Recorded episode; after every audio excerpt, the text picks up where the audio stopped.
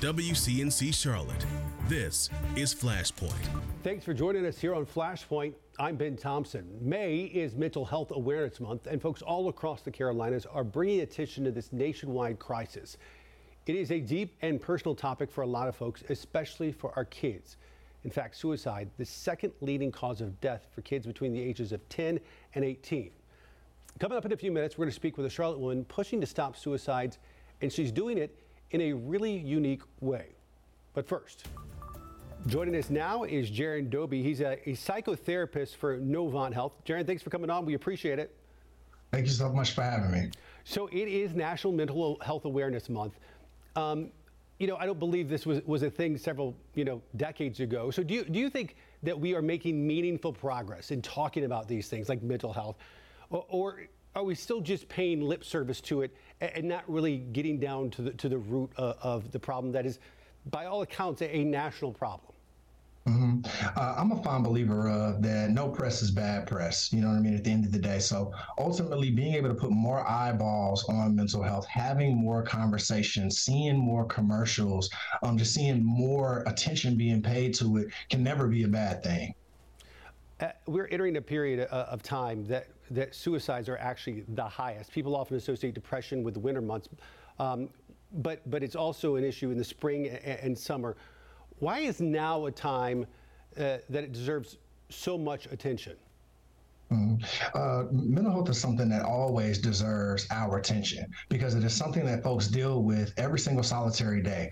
I mean, statistically, one in four adults deal with a mental health related illness or disorder in a given year that's very much so significant. And more folks are actually coming out and being able to discuss the issues that it is that they've been dealing with with mental health. When beforehand, of course, like the stigmas and stereotypes and things of that nature, resources may have prevented them from actually being able to express any of this. So it's always been important and it will remain to be important that everyone definitely make sure that they pay attention to their mental health. That brings me to the question of do you feel like mental health uh, issues are worse now, or are we just more comfortable talking about it?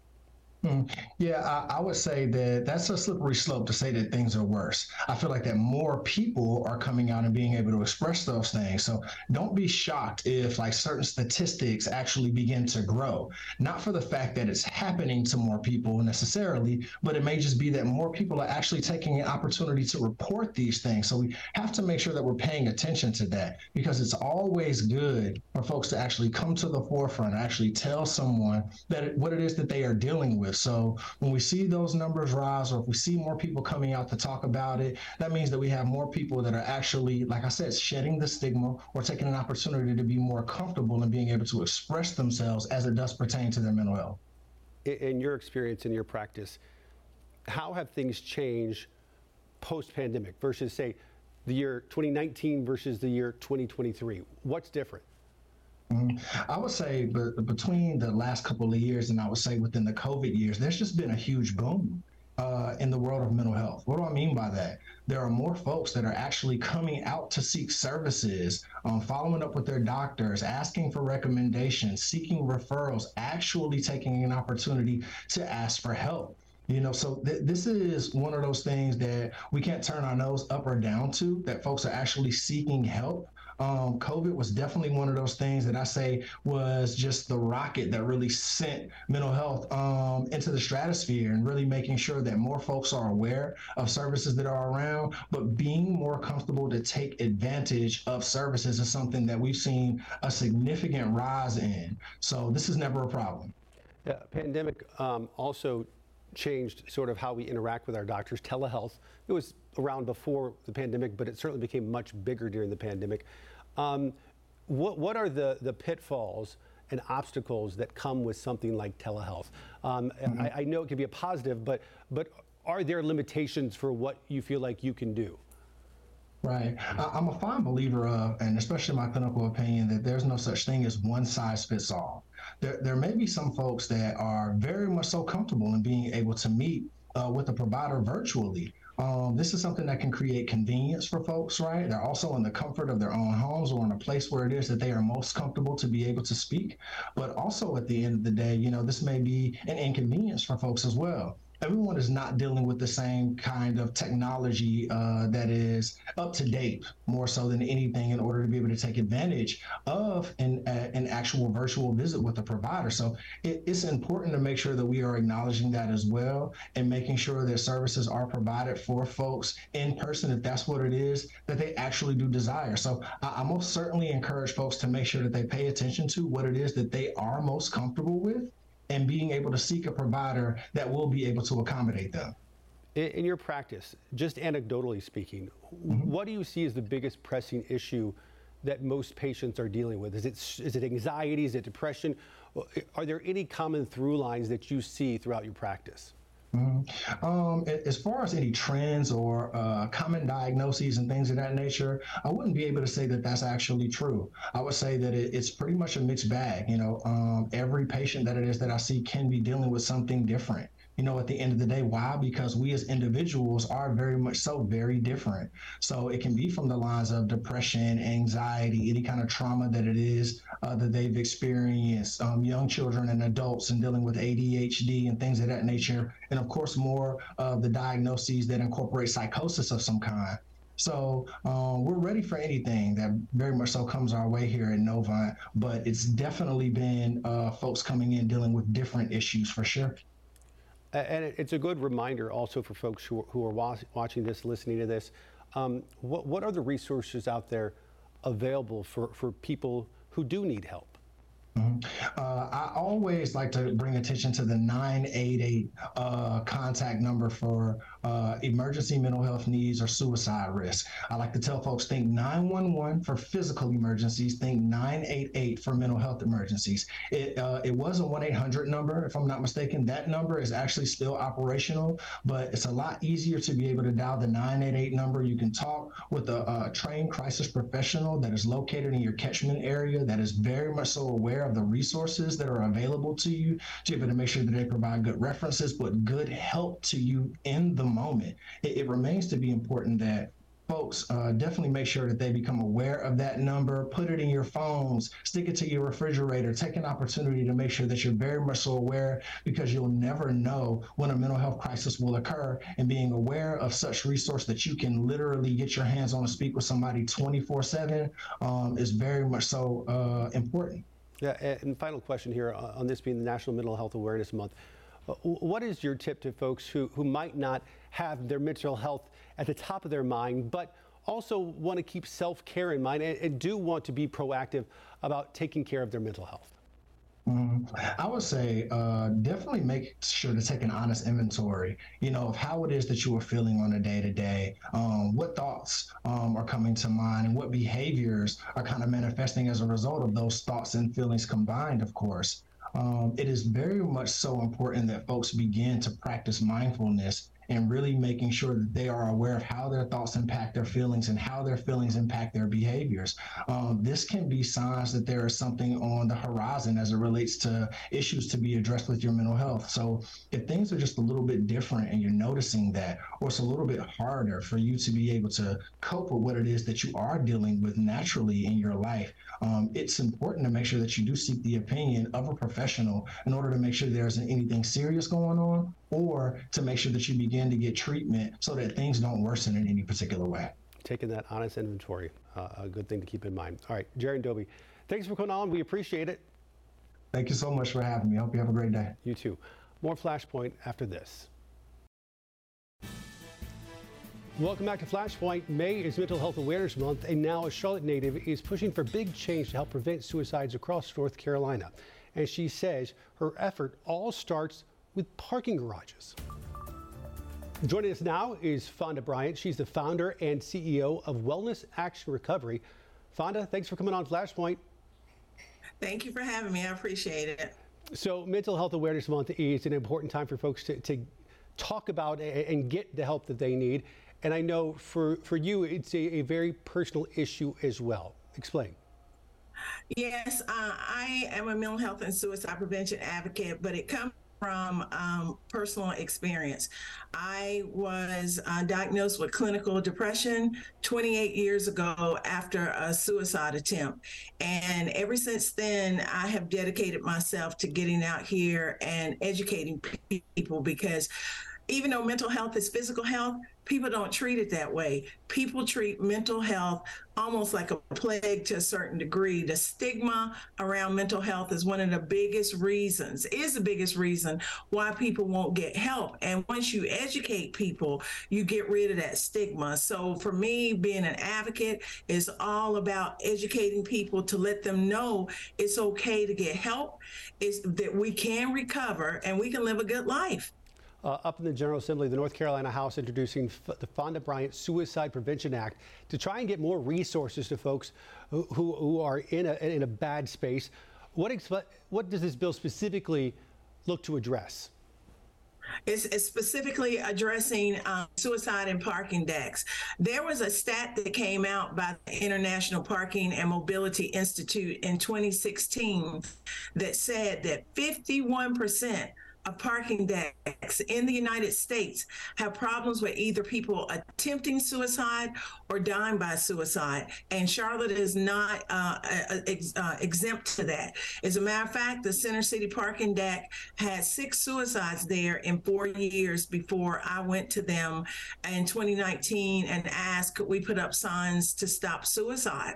And once we did, the signs uh, went up in March of 2019 and we made it all the way through a year going into two years. And unfortunately a 17 year old girl went up to the parking deck and jumped because my signs weren't visible enough. They were only in the stairwell and you would only see them if you were coming up the elevator or in the stairwell. And after she died by suicide in december 2020 I went back and said, hey, we got to make these signs bigger and more visible. And we did. And since December of 2020, we have had no suicides in parking decks. And to me, I know in, in that particular parking deck, and I know it's because of the wording on those signs, you're not alone. Because when you're struggling with a mental health condition, you truly believe that you're by yourself, even though we know there are millions of people in the United States and across the world who have mental health issues. But when you're struggling, you truly feel like you're by yourself. So those three words, you're not alone, let somebody know, hey, you're not the only one struggling. We're here for you. You can get the help and you can get better. So, uh, what does this legislation do? Put these these signs in more parking decks? Is that what what it does? Well, yes, that's what the uh, that's what the House Bill 858 does in my name. What it does is is that it is going to push parking decks to put those signs in every single parking deck that are three stories and above to keep people from coming and taking their own life. Because not only do you have people who jump, that's the number one way people end up taking their own life in parking decks, but somebody might shoot themselves, hang themselves, use pills, you know, slit their wrists, whatever the case may be. So when I got that up, the bill actually came from a state senator in Massachusetts, Senator Paul Feeney, who saw my story in the Boston Herald. And when he saw my story in the Boston Herald, he was moved to write a bill to make it law in Massachusetts to have my suicide prevention signs in every single parking deck in Massachusetts. So when they I saw that, they sent the bill to me, and then I sent it to Representative. Uh, Cunningham, Carla Cunningham, who's also a big mental health and suicide prevention advocate, and she was the one that filed the bill. So I am very proud because I have 10 parking decks already in Charlotte from Novant to Atrium Health to Wake Forest's parking deck to the big parking deck across the street from where the Panthers play, the Legacy. But that's not enough. And it's, it's very frustrating when you go to parking decks and ask them to put the signs up and they give you the same excuse. Well, find if we do it for you, we have to do it for others. But I'm not trying to get up a sign that says eat at Moe's. I'm trying to get up a sign that will save lives. And it's also that stigma that comes along with that. Parking decks believe if they put up those signs, it's going to encourage people. That's a myth if we talk about suicide, we can stop it as obvious as it's showing by my park, my signs that are up in the center city green that we've had no suicides in two years. But we have a lot of parking decks in Charlotte and across North Carolina, and we need those signs up to deter suicide, but to also to help those who are struggling reach out, get to call that phone, you know, use their cell phone to call those numbers that are on the sign and get the help that they need to start the journey of mental wellness. Uh, we, you mentioned the journey that you've been on over the last few decades. For folks watching at home, some, some might be struggling. for you, knowing that there, this is a multifactorial issue and that there's no, you know, one way, for you, what was the game changer in those last 20 years that, that, that have been um, helped you in your progress? What has helped me in my progress is number one, a mental health condition is not a quick fix. It is not. I was diagnosed with clinical depression, a disease that is never going to go away. And I think a lot of times people think, you know, because this is the thing. We all have bad days where we get depressed.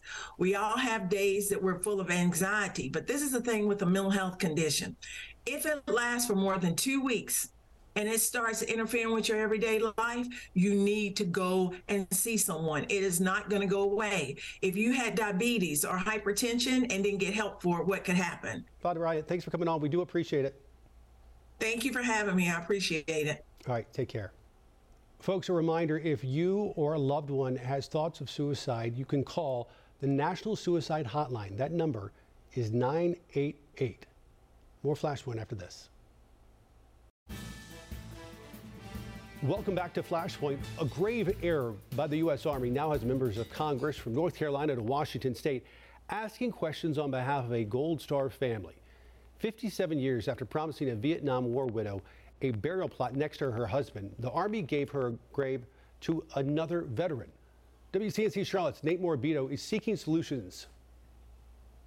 Dressed just like his father, four year old Bobby Dowling made a promise to his dad right before the helicopter pilot left for Vietnam. The last thing my dad told me before he went to war was, I need you to take care of your mom and your sisters if I don't make it back. And I saluted him and I said, Yes, sir. Now 62 and living in Charlotte, the Gold Star son is intent on keeping his word to his dad. I feel like he's saying, Don't let this go. Chief Warrant Officer Robert Dowling died in the South China Sea in January 1966. He was shot down and killed with his entire crew. The 27 year old's family buried him in the Camp Lewis Post Cemetery just south of Tacoma, Washington. That same month, the cemetery mailed his young widow this letter, a record of her reservation of the adjoining burial plot. I just uh, knew that I would be there sometime. Mary Dowling says in the many decades after her husband's death, she felt fully supported by the Army. But that changed on Veterans Day 2022 when she visited her husband's grave. I was terribly shocked. When she placed the flowers on my father's grave, she realized that the grassy plot that was next to his had been taken by someone else's burial. I was upset and I, I really didn't know what to do. Records show the Army allowed for another veteran's urn burial here in October. Especially shocking for Dowling since up until recently, a map on the cemetery's own website showed the two burial plots mentioned in her 1966 letter, both marked with the name Dowling in a nearly full cemetery. It just makes me feel alone and uh, and kind of insecure. Years ago, the Army allowed qualified spouses to reserve graves in writing long before their deaths. Today, eligibility is determined upon death.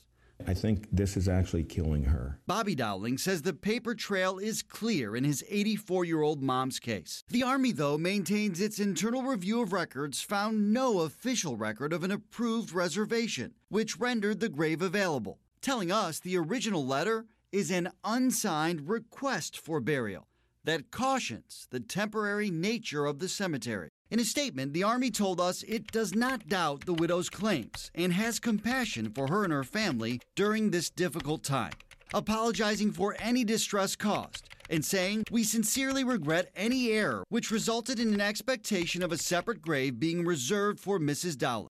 The Army added, We are committed to ensuring the internment of Mrs. Dowling in the same grave with her husband at her time of need, just similar to Gold Star spouses at all national cemeteries and will continue to communicate directly with her to come to a resolution. Its own review shows despite the other veterans' urn burial, there is sufficient space to fit another casket next to Dowling's husband's plot. It's about promises. The Dowlings say that response ignores the fact she won't get a headstone. And she'll die without the most important question answered. How did this happen? That's why Bobby Dowling fights on, not just for his mom, but for his dad. I think he'd be upset. Refusing to break another promise, one he made almost 60 years ago. The families enlisted the help of a congresswoman and two U.S. senators, including Senator Ted Budd here in North Carolina, to help with their quest for answers. Senator Budd's office told us they will, quote, do everything we can to help in this matter. Nate Morabito, WCNC Charlotte. More Flashpoint after this. Welcome back to Flashpoint. Folks, come interact with us on social media. Let us know what you think about the show. Let us know something else you want to hear us talk about. And as always, remember to listen and subscribe to our podcast. You can find it wherever you get yours. And folks, we're off next week for Memorial Day weekend. We'll see you back here on June 4th.